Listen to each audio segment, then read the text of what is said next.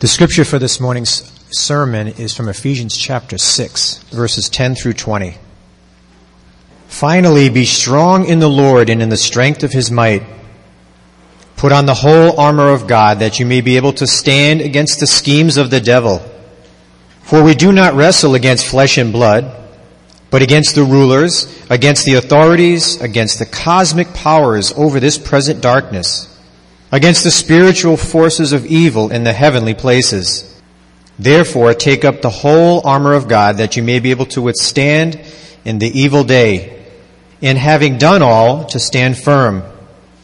Stand therefore, having fastened on the belt of truth, and having put on the breastplate of righteousness, and as shoes for your feet, having put on the readiness given by the gospel of peace in all circumstances. Take up the shield of faith with which you can extinguish all the flaming darts of the evil one.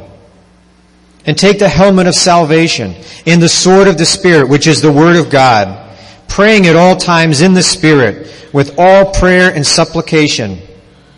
To that end, keeping, keep alert with all perseverance, making supplication for all the saints, and also for me that words may be given to me in opening my mouth boldly to proclaim the mystery of the gospel, for which I am an ambassador in chains, that I may declare it boldly as I ought to speak.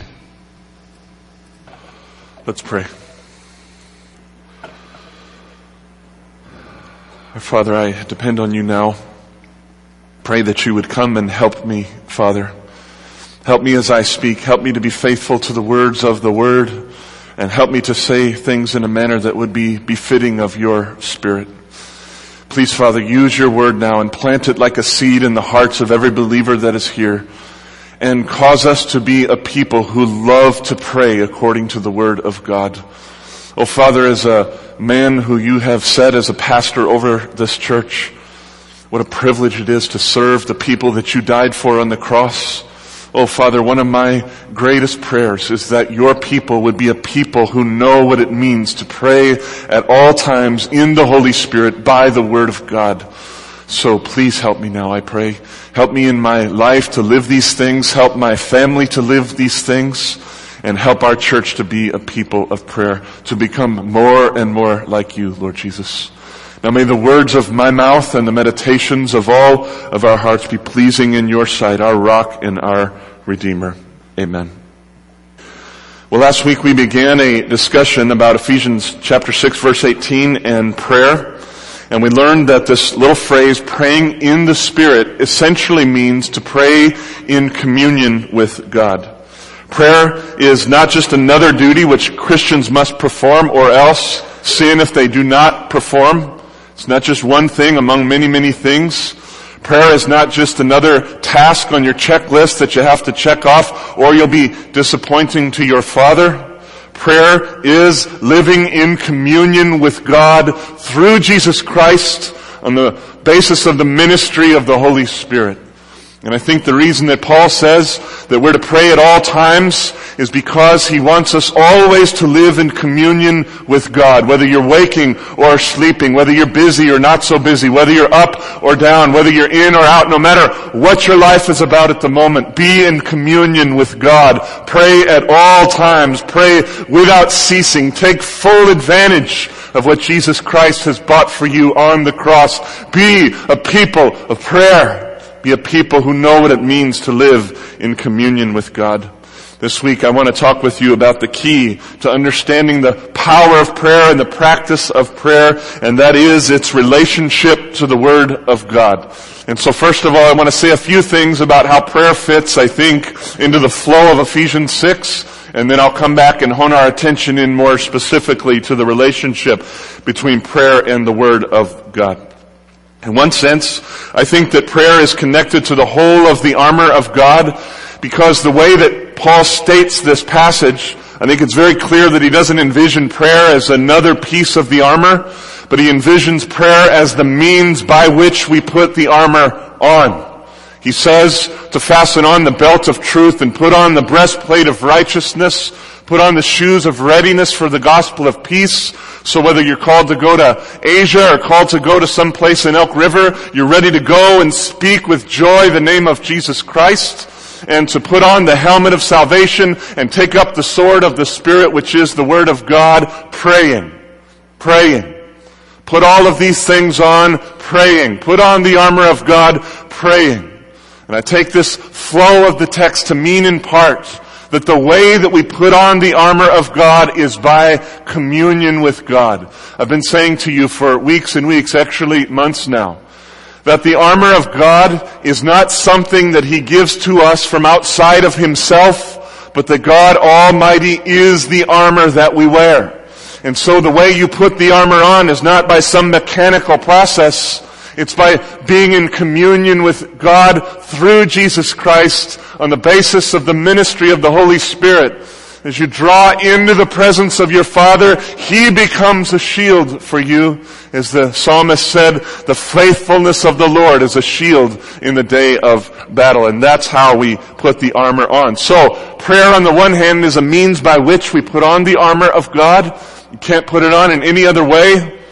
But on the other hand, I think that prayer is also the means by which we wield the sword of the Spirit, which is the Word of God. So, in real life, when we're talking about the sword, we're talking about the speech of God, and it comes out of our mouths. And the way that a Christian warrior is to wield that sword is by communing with God in prayer. There is no other way.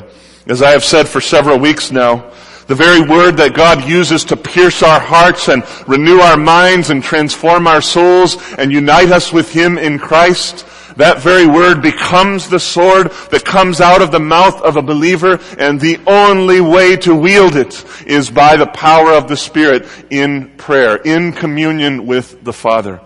And I go so far as to say that there's no other way because I just can't imagine another way to wield the power of God except by the power of the Spirit. Even Jesus Christ did it this way, right? Think about Luke 4, 1 to 15. He was first clothed with power from on high by the Spirit of God and then by that power he spoke out the word with great effectiveness. The only way to wield the sword is by praying the word in communion with the Holy Spirit. God has indeed put a sword in our hands, but He's also put a spirit in our hearts, and that is His own spirit. And He has willed that the only way His sword will be wielded is through communion with Him. Your Father has said to you that you will wield the sword as a believer, but not through a mechanical process. It will be through a relational process as He draws near to you in Christ and you draw near to Him in Christ. So let me take you to several texts and flesh out my argument here. Let's go to John 15 first. We'll be looking at probably one of the most amazing promises in the New Testament, John 15, 7 through 8. Jesus says this, speaking to followers of his. If you abide in me, and my words abide in you, ask whatever you wish, and it will be done for you. By this my Father is glorified, that you bear much fruit and so prove to be my disciples. So, remarkable words. And with these words, Jesus gives us two conditions, and then on the basis of those conditions, He makes what's truly a stunning promise. If you even just take three minutes to think about it, it ought to take your breath away. So here are the conditions. Number one, we must first abide in Christ. We must unite with Him by faith. We must look to Him alone for salvation. We must take Him as our only Lord and Savior. We must abide in Christ and in Christ alone. Condition number two. His words must abide in us. Now I find that very striking because in John 15, 4 through 5, He's already said twice, He's mentioned His abiding in us as believers. But now he adds to his words and says, not just that he will abide in us, but if my words abide in you. He adds this idea of his words abiding in us. So I take this to mean that the means by which Jesus Christ abides in his people is his words. Through the words that he has spoken over us with regard to our salvation, and through the words that he has spoken to all humanity at all times in the Bible.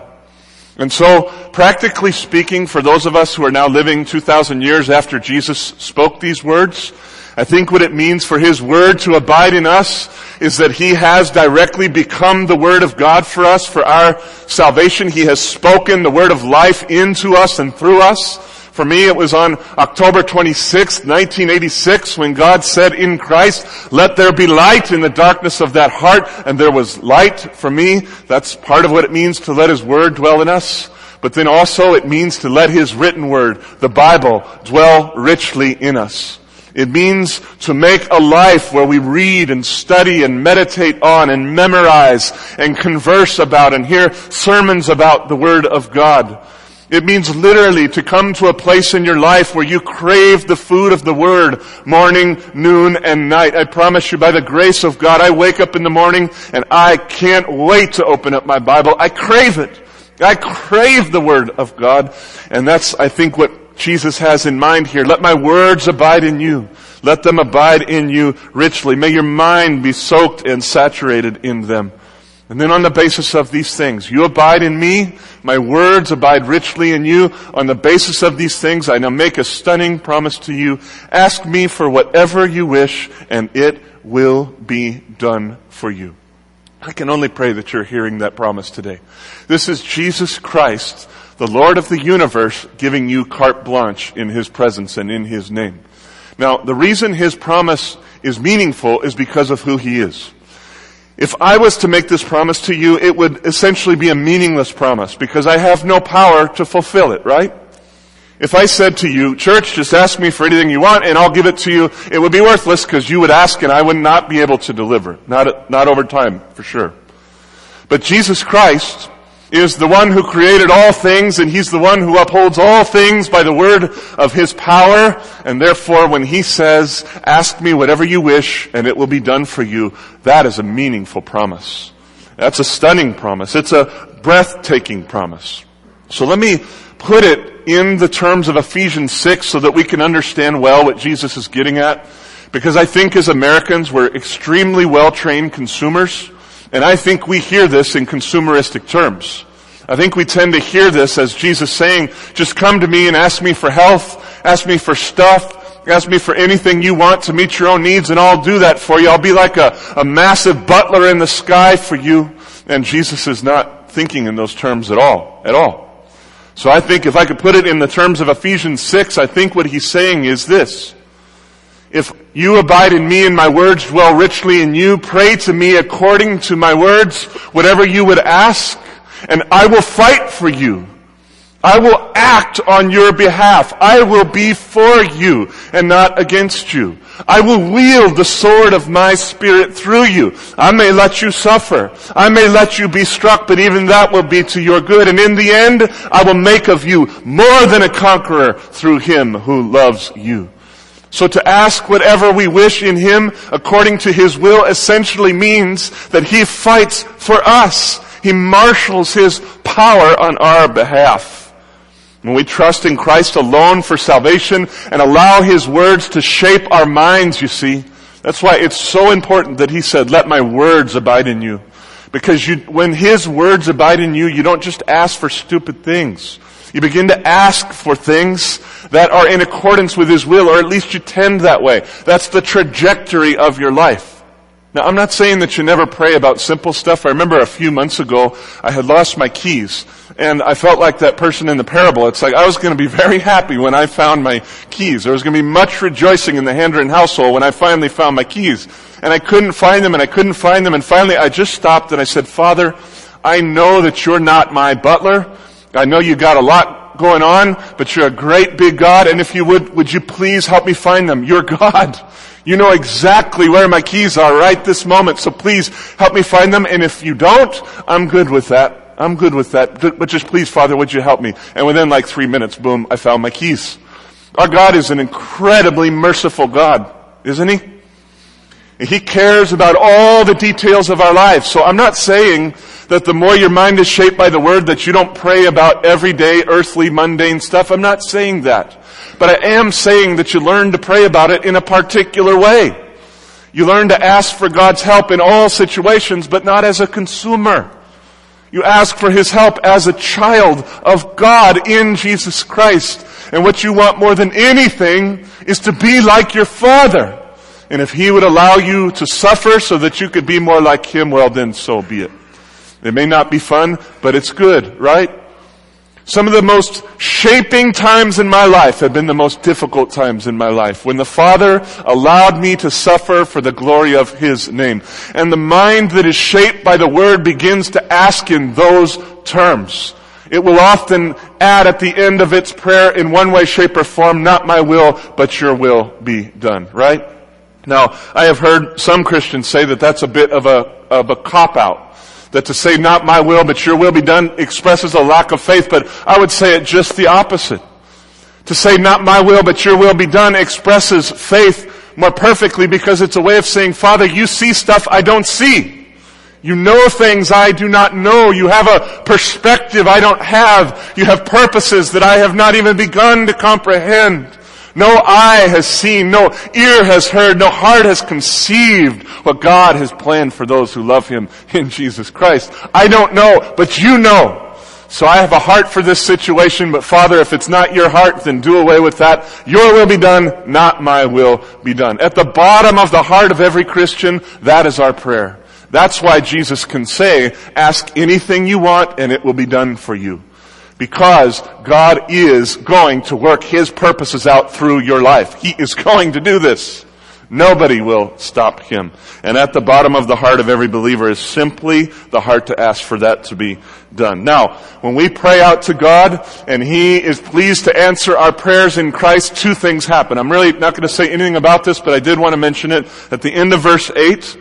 Number one, we bear much fruit, and later Jesus said fruit that lasts. There's nothing more joy producing in my life than bearing fruit that I know is going to last. Brother, when you led that person to Christ, how many ever years ago that was, that was eternal fruit. And that's joy producing fruit. Fruit that lasts is joy producing fruit. And that happens in the Spirit by prayer and communion with the Father. Second thing that happens, this is the main fruit of any Christian life, is that the Father is glorified through us. So this means that the wielding of the sword of God through the life of a Christian always produces authentic joy for us, and it always produces authentic glory for our Father. So when I talk about the, the title of the sermon today is Praying the Word is Wielding the Sword. To pray the Word is to wield the sword. What I'm trying to get at is this. As Jesus' words shape our minds, we pray those words back to the Father. The Father fights for us on our behalf. The only way you can wield the sword of God is by the power of God. You don't have it in you, and I don't have it in me. And so we do this by prayer, and that's why praying the word is wielding the sword in all circumstances. Please turn with me now to Romans chapter 12. We spent several weeks here, but I just want to make a, a couple of more comments about Romans 12.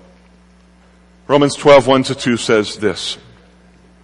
I appeal to you, therefore, brothers and sisters, by the mercies of God, to present your bodies as a living sacrifice, holy and acceptable to God, which is your spiritual worship. Do not be conformed to this world, but be transformed by the renewal of your mind, that by testing you may discern what is the will of God, what is good and acceptable and perfect. And so as I said, we spent several weeks here and you may remember, those of you who were here, we emphasized three words. I think for two weeks I talked about three words. Renewal, transformation, and union. And I talked about how the Word of God seeks to renew our minds, but that the process of renewal is not just informing you with new stuff about God, but it's to transform your being. He's looking to, to actually change you the word here in Greek is metamorphosize you, to change you from one thing into another thing by the means of the Word of God. And the point of that transformation is to unite you forever with God in Christ. Those of us who are in Christ one day, 1 John 3 says, will see Him as He is, and we will be like Him. That's the whole point of renewal and transformation. It's union with Jesus Christ. Now I left off any comments about the end of verse 2 there where it talks about discerning the will of God because I think that it has to do with prayer. And here's what I mean.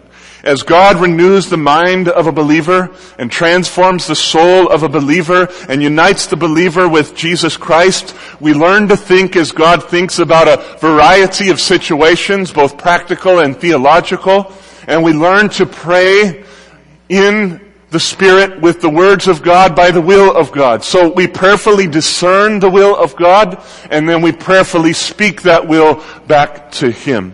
And one of the reasons that I'm pretty sure that Paul has prayer in mind here is because I just can't imagine why else a person would need to discern the will of God. Let me just think about this with me for a second. What would be the function of you grant, being granted the gift to discern the will of Almighty God except to pray back to God? To rely on Him in communion with Him? Well, some of you may, might answer that obedience would be another reason. So maybe one reason that we need to be able to discern God's will in a situation is so that we can walk in His ways. And I would say amen. But then I would ask you, how does obedience happen? How does a person walk in obedience to God? By God's power or by your own power? I think all of human history is a demonstration that we cannot walk in obedience to God on our own power. So we must walk in obedience to God by His power. And how do you do that but by prayer? So the whole purpose of discerning the will of God is to pray back to God and ask Him for help and power to live in that will, to walk in that will.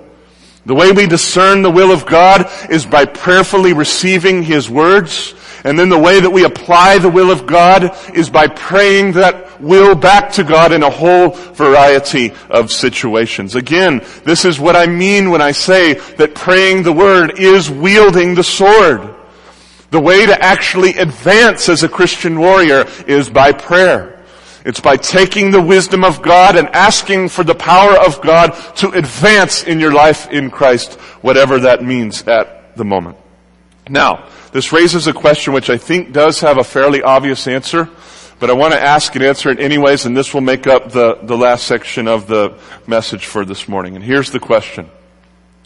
Does all that I have been saying mean that a Christian must always pray in the exact words of God in order for prayer to be effective? So, here's what I'm getting at. The sword of the Spirit is the Word of God, right? So we're clear about that? The sword of the Spirit is actually not a sword. It's words, it's speech from God.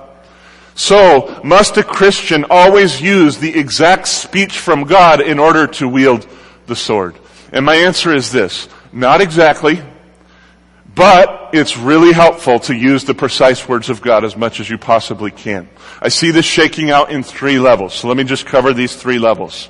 Level number one is this.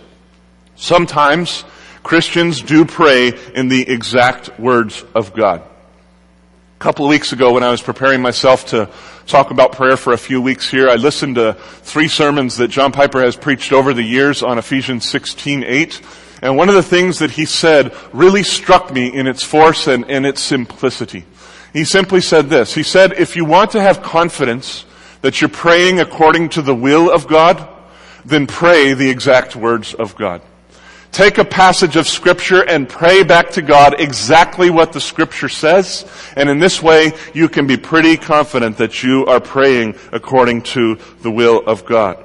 The Word is the primary tool that our Father uses to teach us to think like Him in a whole variety of ways.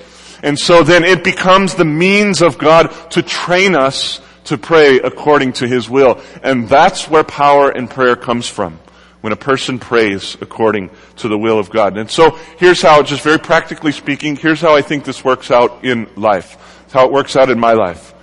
I first take the time to try to understand the Word of God on its own terms. It's really important that we do this. In our day, there are just churches everywhere who are being so sloppy with the Word of God. Do not follow them. Be careful with the Word of God. This is speech from God. You don't have the right to play with it. The reason that I spend 15, 20 hours every week getting ready for these 45 minutes is because I tremble at the thought that I am bringing before you the Word of God. That is not a small thing.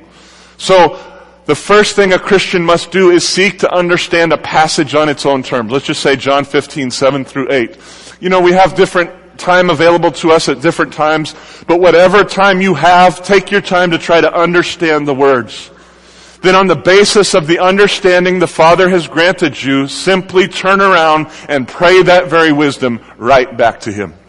So to demonstrate this to you, please bow with me and let me just pray for us. John 15, 7 through 8, I just want to pray this over our church. Lord Jesus, you know that I wrote this prayer that I'm about to pray, but you also know that I mean every single word that I'm about to say. So I pray in your great name that you would hear these words and that you would cause them to have effect in the lives of your people. Jesus, please cause this people to abide in you. Cause us to trust in you. Cause us to hope in you. Cause us to cling to you alone for our salvation. And please, Lord, I pray that you would cause your words to come and abide in us very richly. Lord, I pray that you would give this church a love for your words so that we would read them and study them and memorize them and seek to obey them, but not out of a sense of duty, Lord, but out of a sense of love for you. And then, Lord, as your words teach us how to think, I pray that they would also teach us how to pray. And I pray that we would pray in a way that's pleasing to you. And as we pray according to your word, please grant us whatever we would wish for the glory of the Father and to show the fact that we are in fact your disciples. Oh Lord, we pray these things in your great and gracious name. And we thank you for what you will do. Amen. Now, if you are listening carefully, you will recognize that I was mixing my own words in with the very words of God, but I think I used just about every word of John 15, 7 through 8. And I was careful to follow the order and the logic of the words. I spent a long time this was a few years ago, but I spent a long time studying John 15, and I feel like I have a grasp on what the Lord is trying to say, and so based on the understanding, I simply breathe it back to Him. And I can't tell you what an amazingly powerful, simple discipline this has been in my life. Probably the most shaping discipline in my life has been learning to understand the Word and then pray the Word back to Him. Listen, if you only have the Word and you don't have prayer, you know what you become? You become a Pharisee. These Pharisees and Sadducees had most likely memorized the entire first five books of the Bible, and Jesus looked at them one day and said, you don't even know the Word of God, much less the power of God.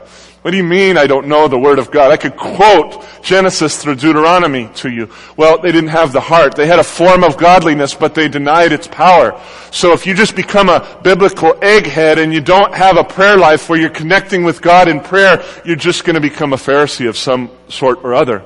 But if you have a prayer life without being tethered to the Word, you either become an out of control charismatic who barks and clucks in the Spirit like people are doing today, or you become a liberal who just has this nebulous idea of God, but you're totally untethered to the Word and you're just floating about in the ocean, blown about by every wind and wave of doctrine.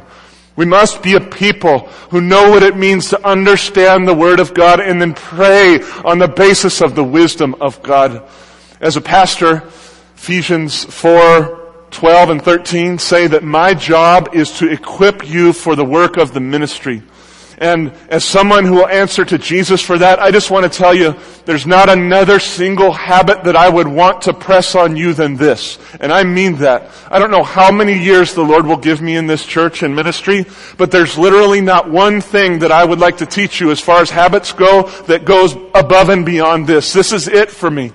I want to teach you to love the Bible and let the words dwell in you richly and then pray that word back to the Father. Nothing will so shape your life as that. So let's become a people like that. Power in prayer comes by praying in the Spirit at all times according to the will of God. This is the only way to wield the sword. Level number two. This is level number one was praying the exact words of the Lord. Sometimes Christians pray according to God's will, but we don't use the exact words of God. And I would argue that this is still a wielding of the sword. So even though you're not quoting a, a, specific text, you're just praying back to God, I would argue that if you're in Christ and His words are in you, you are still wielding the sword. And, and I see three reasons in the scripture for believing this, warrants in the scripture, if you will. First of all, while it's true that in Luke chapter 4, Jesus used the exact speech of God to defeat the devil, If you just think about the rest of his ministry over the next three years, it was the case that most often he did not use exact quotes when he was fighting against demons and breaking into the devil's kingdom here on earth. Most of the time he was communing with his father and discerning a situation and then just speaking into that situation with great power. Sometimes he did quote the word, but at other times he simply spoke wisdom into a situation. And that is still wielding the word because it's coming from a mind that's saturated in the word and the will of God.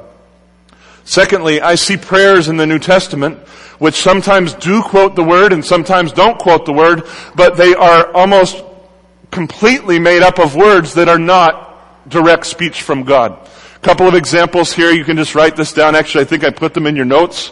You could look at them later. Acts chapter 4, Ephesians 1, and Ephesians 3. These are three prayers that God determined should be written down and preserved as inspired speech in the Bible, and yet they're not direct quotes from God. And so I see in here permission to pray without always praying in the exact speech of God.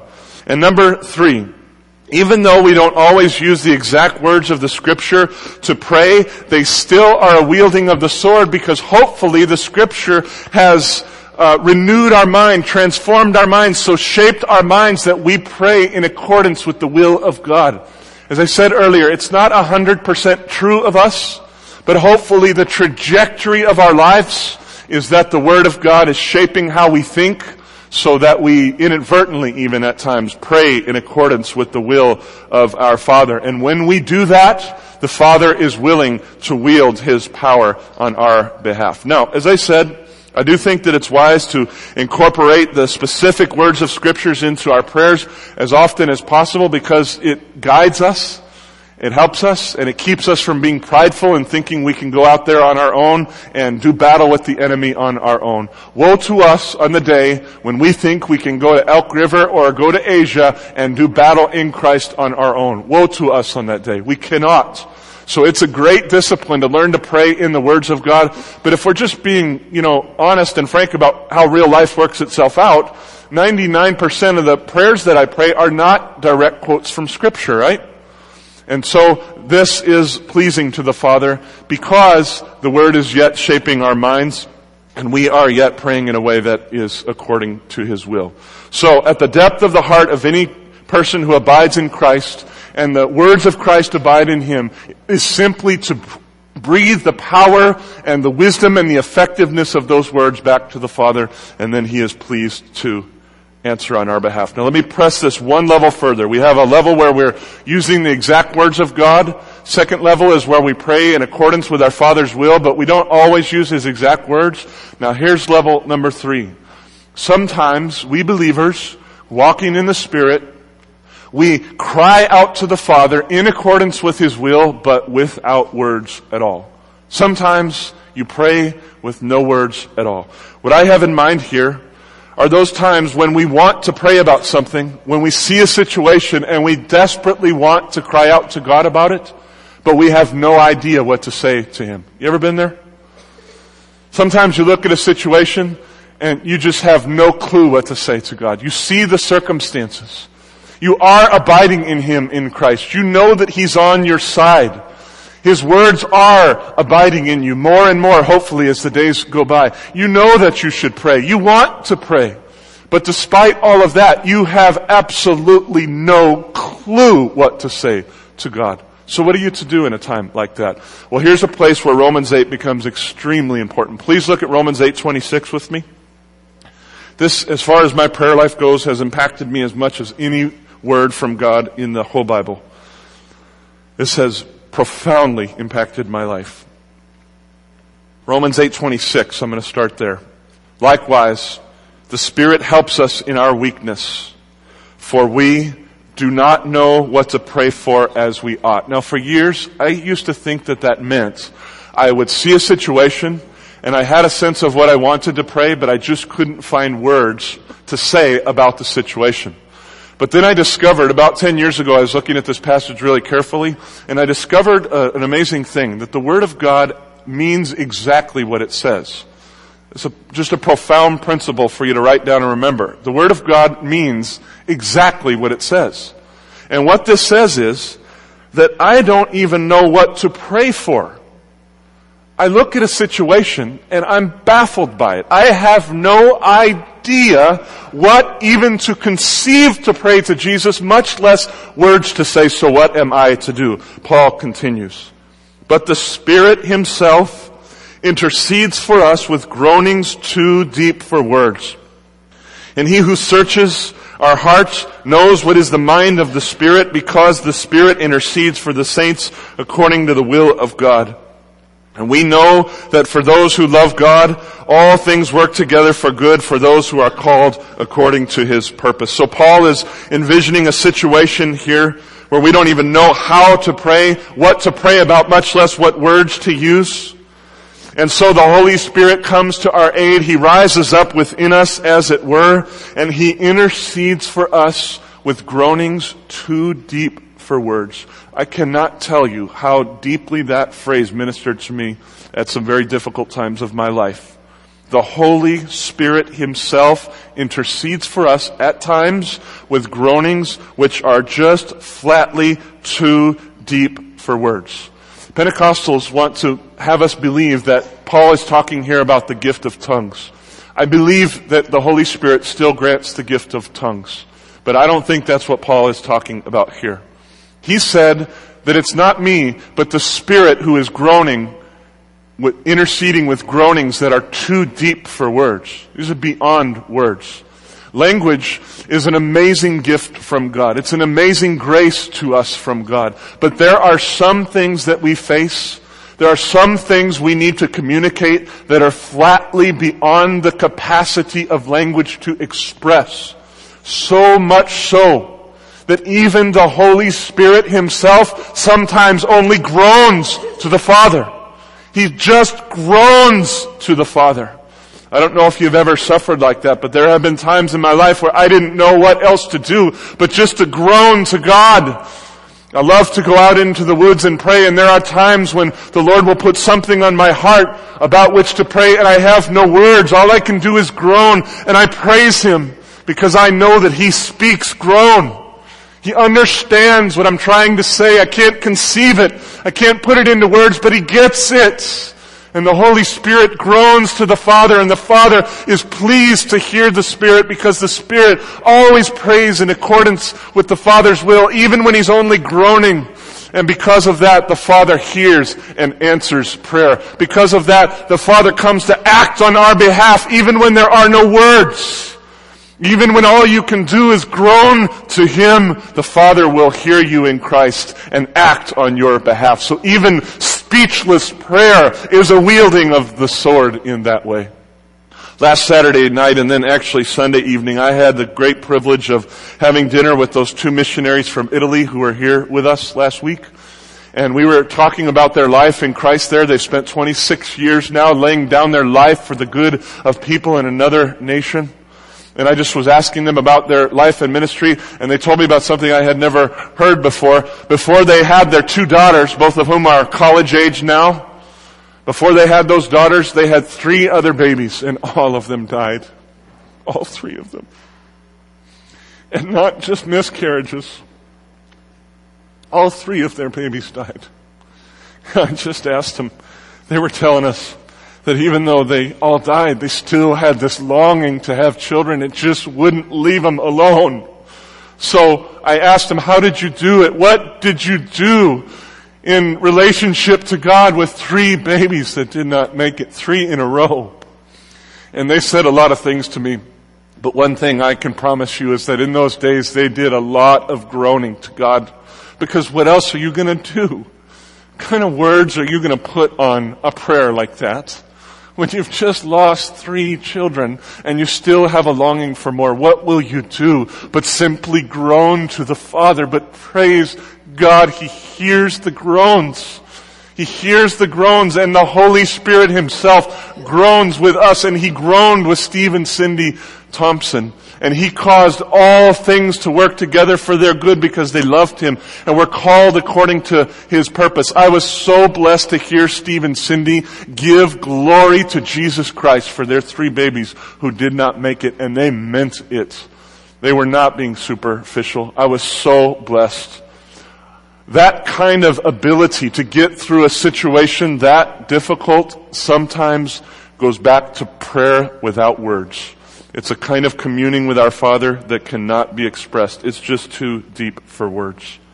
And beloved, even when there are no words, the good news is that in Christ, God is on our side. He is fighting for us. He is wielding the sword for us. And if God be for us, who can be against us? So let me just close now by reading for you the rest of Romans 8. He who did not spare his own son, but gave him up for us all, how will he not also with him graciously give us all things? Who shall bring any charge against God's elect? It is God who justifies. Who is to condemn? Christ Jesus is the one who died, more than that who was raised, who is at the right hand of God, who is interceding for us. You see him there? The Holy Spirit, the Lord Jesus Christ there before the Father interceding for you. Who shall separate us from the love of Christ? Shall tribulation or distress or persecution or famine or nakedness or danger or sword? As it is written, for your sake we are being killed all the day long. We are regarded as sheep to be slaughtered. No, in all these things we are more than conquerors through him who loved us. For I am sure that neither death nor life, nor angels, nor rulers, nor things present, nor things to come, nor powers, nor height, nor depth, nor anything else in all creation will be able to separate us from the love of God in Christ Jesus our Lord. Amen. Let's pray. Father, I feel in one of those speechless states right now. I don't even know how to respond to a text like Romans 8. But I want to thank you in Christ that you are for us. And I want to ask you, Lord, once more to teach us. May we abide in you and may your words abide richly in us that all of our prayers would be according to your will, whether they have words or not, and having prayed in accordance with your will, O Father, for the glory of your name I pray, act on our behalf. Show this people at Glory of Christ Fellowship that all these things are not just theoretical, theological things that you talk about in church, but they're reality. This is life for those of us who are in Christ. Oh Father, show us. Please be merciful to us. We are so weak in our flesh, but you are strong, and so we depend upon you. I pray now that you would be pleased as we rise to sing praises to your name. In the great and gracious name of Jesus. Amen.